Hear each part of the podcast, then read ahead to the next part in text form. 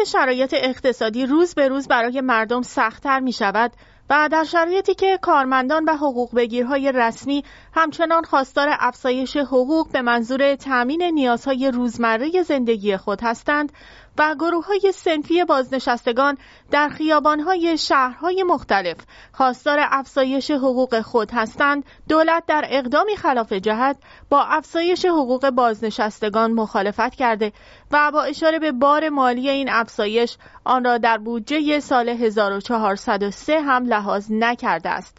در همین حال حاجی بابایی رئیس کمیسیون تلفیق بودجه 1403 با اشاره به مخالفت دولت با افزایش حقوق بازنشستگان از موافقت مجلس با این افزایش حقوق خبر داده و گفته است که با وجود مخالفت دولت مجلس در خصوص افزایش حقوق بازنشستگان اتفاق نظر دارد.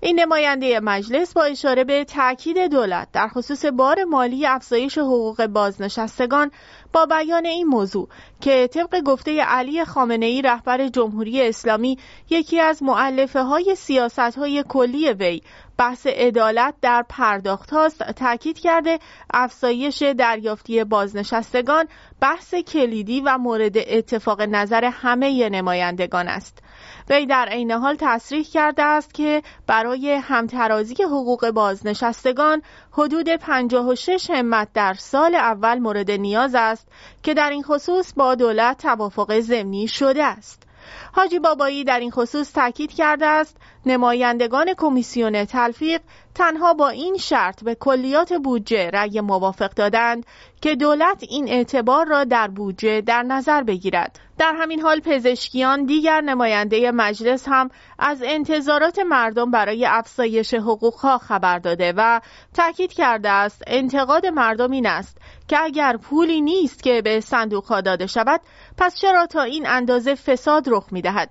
پزشکیان تاکید کرده است مسئله کشور پول نیست بلکه سیاست است که در کشور در پیش گرفته شده است به گفته پزشکیان مشکل این است که عدهای تصور می کنند که فقط آنها می توانند مملکت را اداره کنند و بقیه غیر خودی هستند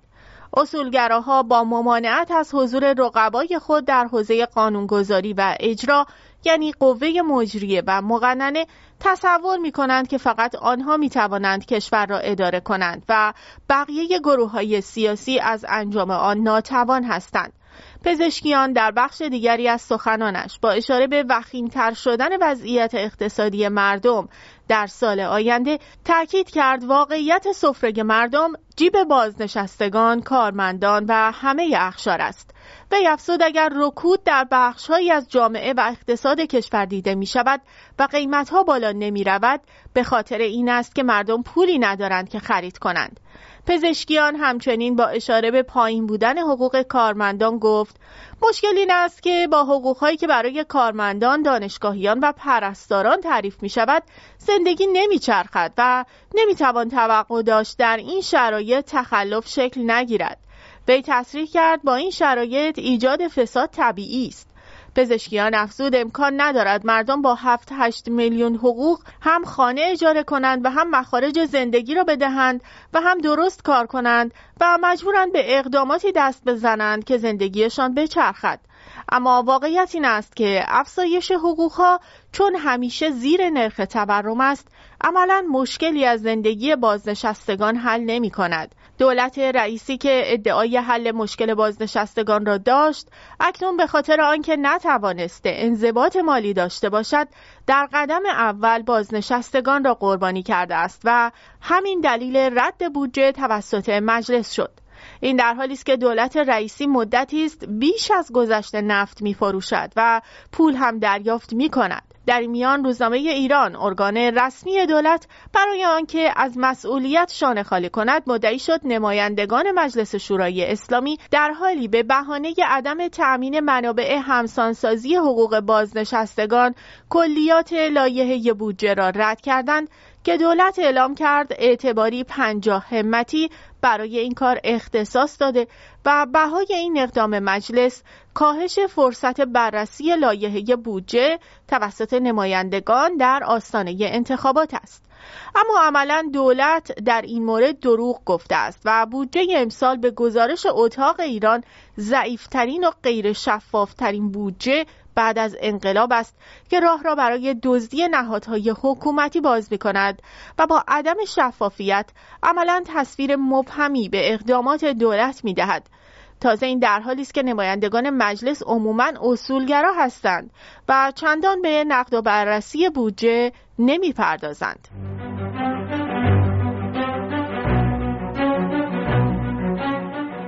در حالی که حملات اسرائیل در خانیونس ادامه دارد و تلفات غیر نظامیان افزایش می‌یابد، جیک سالیوان مشاور امنیت ملی کاخ سفید امروز پنجشنبه به اسرائیل سفر می کند و با نتانیاهو و کابینه جنگی او برای گفتگو در مورد جنگ غزه دیدار می کند. سالیوان روز چهارشنبه به عربستان سعودی سفر کرد و با محمد بن سلمان ولیعهد عربستان دیدار کرد تا درباره بحران غزه و تلاشها برای جلوگیری از گسترده شدن جنگ در منطقه گفتگو کند.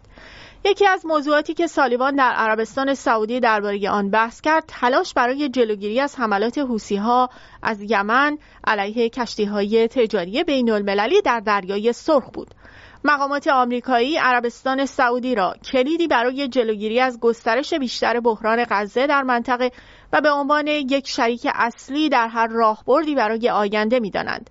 جو بایدن رئیس جمهوری آمریکا روز سهشنبه در همین زمینه گفت که پس از جنگ می‌خواهد تلاشای خود را برای دستیابی به یک توافق بزرگ بین ایالات متحده، اسرائیل و عربستان سعودی از سر بگیرد. اما تاکید کرد که این امر باید در چارچوب بازگشت به چشمانداز دو کشور انجام شود.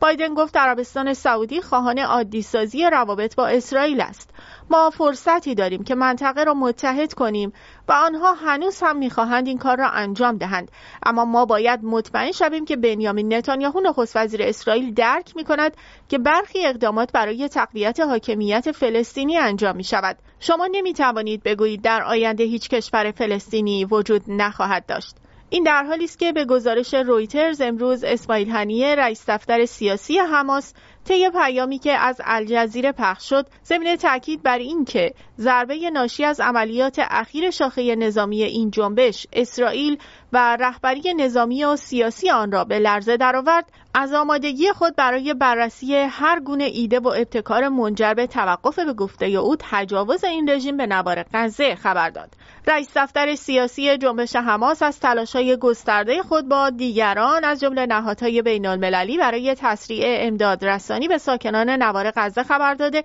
و افسوده است ملت فلسطین در همه اماکن حضور خود هدف رژیم اشغالگر بوده و هست. ما از مردمان امتهای عربی و اسلامی می خواهیم که دامنه عمل خود را متناسب با ابعاد تجاوز گسترش دهند. رئیس دفتر سیاسی حماس ضمن استقبال از قطنامه خواستار برقراری آتشبس فوری بشردوستانه در نوار غزه شد که با رأی مثبت اکثریت قاطع کشورهای عضو مجمع عمومی سازمان ملل متحد به تصویب رسید و مواضع آنتونیو گوترش دبیر کل سازمان و پیام وی به شورای امنیت را نیز ارج نهاد هنیه هر گونه شرط بندی روی تدابیری در نوار غزه بدون جنبش حماس و دیگر گروه های مقاومت فلسطینی را توهم و سراب خوانده و همزمان نیز تاکید کرده که آماده بحث در مورد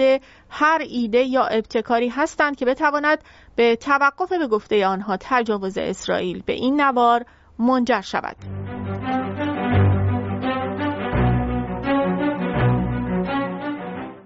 چالش ها پیرامون فساد چای در ایران که بالاترین درجه فساد است همچنان ادامه دارد. گروه های سیاسی این رانت را به بهانه‌ای برای متهم کردن گروه مقابل تبدیل کردند و دولت در تلاش است که شروع فساد چای را به دولت حسن روحانی ربط دهد اما در همان حال اصلاح طلبان موضوع فساد چای را به بهانه‌ای برای متهم کردن دولت ابراهیم رئیسی به فساد تبدیل کرده و تاکید دارند که دولت رئیسی علیرغم ادعاها در خصوص پاک دستی موجب شده تا بزرگترین فساد تاریخ ایران و بزرگترین اختلاس ایران رقم بخورد. ضمن اینکه فساد بزرگ در مورد چای دبش رانت تخصیص ارز به تنها یک شرکت است نه میزان تخصیص ارز.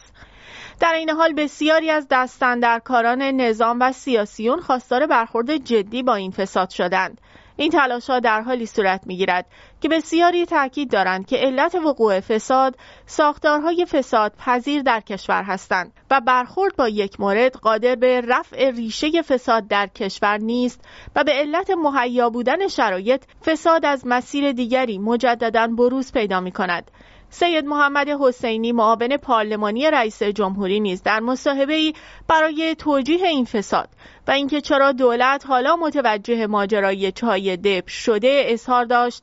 دولت از ابتدای سال متوجه شده جلوی این کار را گرفته و بر همین مبنا مدیرانی را تغییر داده است.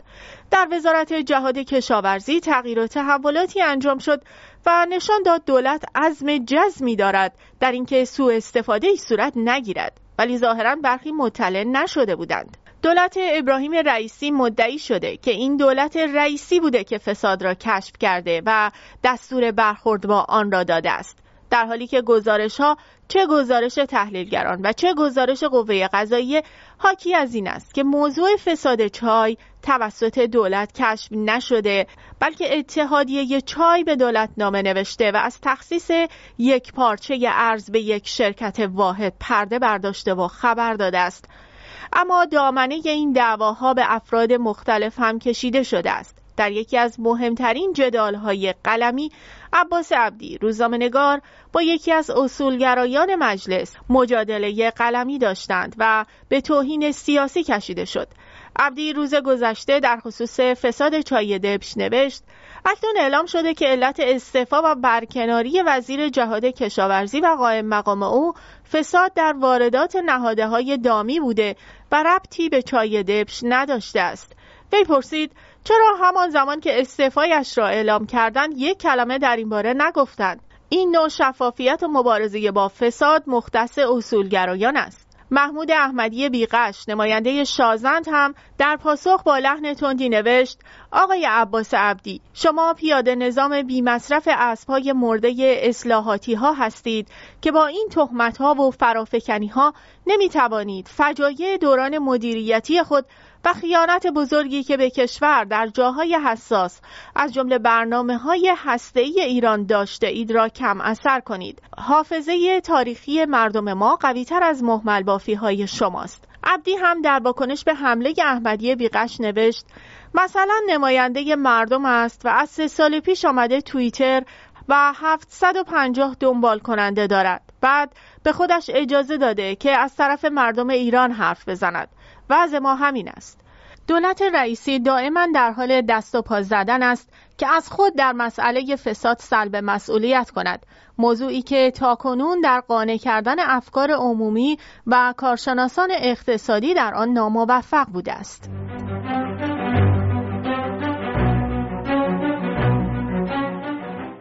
حالی که بحران آلودگی هوا مدام رو به افزایش است و در حالی که این آلودگی شرایط پرخطری را برای جامعه به خصوص افراد سالمند و مریض فراهم کرده بسیاری بر ضرورت تغییر خودروها تاکید می کنند و به روز رسانی خودروها را تنها راه بهبود وضعیت آلودگی هوا در کلان شهرها عنوان می کنند. محمد باقر قالیباف رئیس مجلس ضمن انتقاد از وضعیت خودروها در ایران با بیان این موضوع که عصر عصر تکنولوژی است اظهار داشت. برای حل مشکلات حمل و نقل کشور نباید از راه های دهه پنجاه استفاده کرد. وی که این سخنان را در نشست حمل و نقل و توسعه کشور ایراد می کرد تاکید کرد کشور در حوزه حمل و نقل نیازمند یک تحول است. قالیباف تصریح کرد گرچه کشور نیازمند شرکت های بزرگ حمل و نقل است اما این به این معنی نیست که باید به راه حل های حمل و نقل دهه پنجاه برگشت. وی افزود در عصر تکنولوژی راه های دیگری وجود دارد و باید با ایجاد سکوها و پلتفرم دست ها را باز کرد و رانت ها را جمع کرد و فرصت ها را به صورت مساوی در اختیار بخش خصوصی گذاشت. قالیباف تصریح کرد نباید اقتصاد دولتی را تقویت کرد. از سوی دیگر برخی کارشناسان حوزه محیط زیست بر ضرورت تغییر اتومبیل ها به اتومبیل برقی تاکید دارند و با اشاره به تشدید آلودگی هوا راه حل مسئله را تعویض اتومبیل های با سوخت فسیلی با اتومبیل های برقی می دانند. با این حال بسیاری از کارشناسان طرح این پیشنهادات را غیر واقعی می دانند و تاکید دارند که توسعه اتوبوسرانی و تاکسیرانی برقی گرچه به عنوان راه حل مطرح می شود اما در ایران شرایط اجرایی شدن ندارد. بسیاری از کارشناسان و تحلیلگران با تاکید بر اینکه تغییر ناوگان شهری به ناوگان برقی نیازمند بودجه فراوان است تاکید دارند که چنین بودجه و امکاناتی در کشور وجود ندارد. ضمن اینکه برخی کارشناسان محیط زیست بر ضرورت جمعآوری خودروها به طور کلی تاکید دارند و معتقدند که بهبود شرایط محیط زیستی در ایران مستلزم تغییر سبک زندگی و از همه مهمتر استفاده حداقلی از خودرو و جایگزینی آن با دوچرخه و در مواردی اتومبیل‌های برقی و همچنین توسعه ناوگان حمل و نقل عمومی است. با این حال تمامی اینها مستلزم تأمین منابع مالی است که در شرایط فعلی امکان آن وجود ندارد بنابراین می توان گفت با وضعیت فعلی چالش حکومت در حوزه سیاست خارجی و برنامه ای عملا دولت توان حل مسئله آلودگی هوا را ندارد و مردم مجبور به تحمل وضعیتی هستند که هر سال هفت هزار نفر از بابت آن فوت می کنند.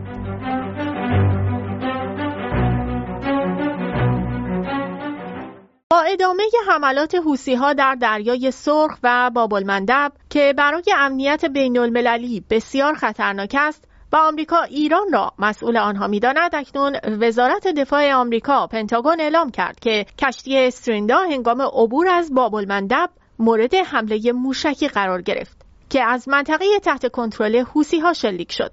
حملات حوسی ها یک مشکل بین المللی است که نیازمند راه حل بین المللی است. پنتاگون اعلام کرد ناوشکن میسون در حین حمله حدود 90 مایل دریایی دورتر بود و به تماس اضطراری کشتی تجاری پاسخ داد. این وزارتخانه افزود هدف قرار دادن هر کشتی تجاری در منطقه نقض قوانین بین المللی است و ما با جامعه بین المللی برای رسیدگی به این موضوع همکاری می کنیم.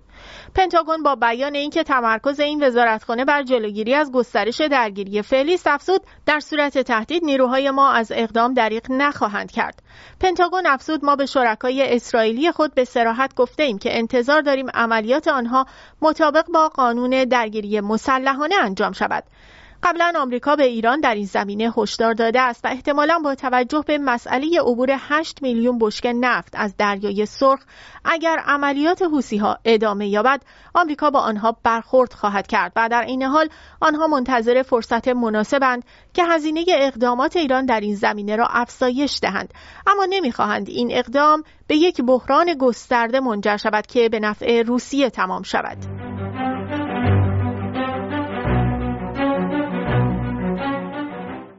که روابط اروپا و جمهوری اسلامی در حوزه حقوق بشر در تلاطم است. و روز یکشنبه جایزه صلح نوبل به نرگس محمدی اعطا شد. امروز سهشنبه جایزه ساخاروف که مهمترین جایزه حقوق بشری اروپاست. به خانواده محسا امینی تعلق گرفت و با ممنوع خروج بودن خانواده آنها صالح نیکبخت وکیل خانواده در بروکسل این جایزه را پذیرا شد و پیام احساسی خانواده امینی را قرائت کرد که آرزوی بهروزی و تغییر برای آینده را داشتند.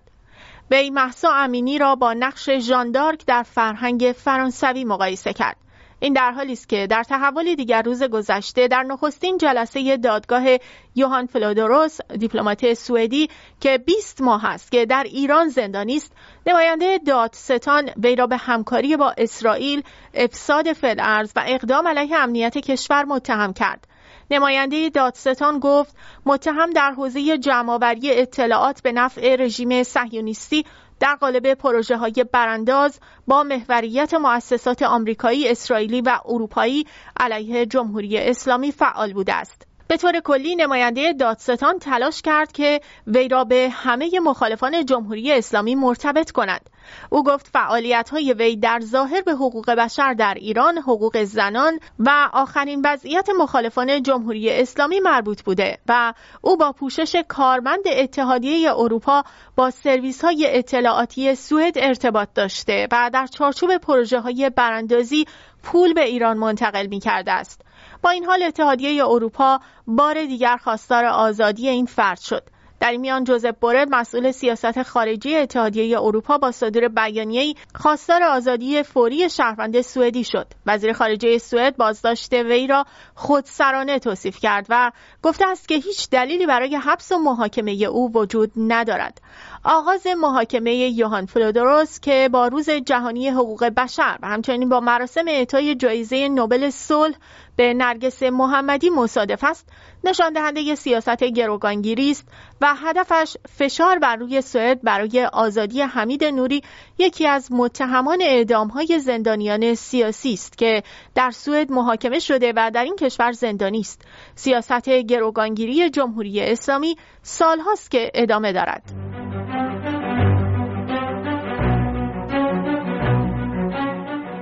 در حالی که نگرانی ها از تشدید مهاجرت در ایران و مهاجرت نیروی کار ماهر و متخصص و به ویژه مهاجرت کادر درمانی در ایران مدام رو به افزایش است سردار سلامی فرمانده کل سپاه این برآوردها را دروغ خواند و ضمن تکذیب آنها را منفی بافی دانست. سلامی قبلا در مورد دستگاه ویروسیاب مستعان چنان خطایی در اظهار نظر مرتکب شد که تا امروز زبان زد محافل مردم است و اکنون با چنان سابقه ای در مورد مهاجرت متخصصان پزشکی نیز لب سخن گشوده است. وی با بیان اینکه های پزشکی در ایران بی‌نظیر بوده اظهارات درباره مهاجرت کادر درمانی را دروغ خواند. سلامی که این سخنان را در جشنواره علمی تحقیقاتی باقرالعلوم در مرکز همایش های صدرا عنوان می کرد به پیشرفت های علمی و پژوهشی در دانشگاه علوم پزشکی بقیت الله اشاره کرد و اظهار داشت دانشجویان علوم پزشکی این دانشگاه برای ساختن ایران قدرتمند تلاش می کنند. به افزود باید برای داشتن یک حیات عزتمندانه و شریف تلاش و پیشرفت کرد و مدرن و پیشرفته بود.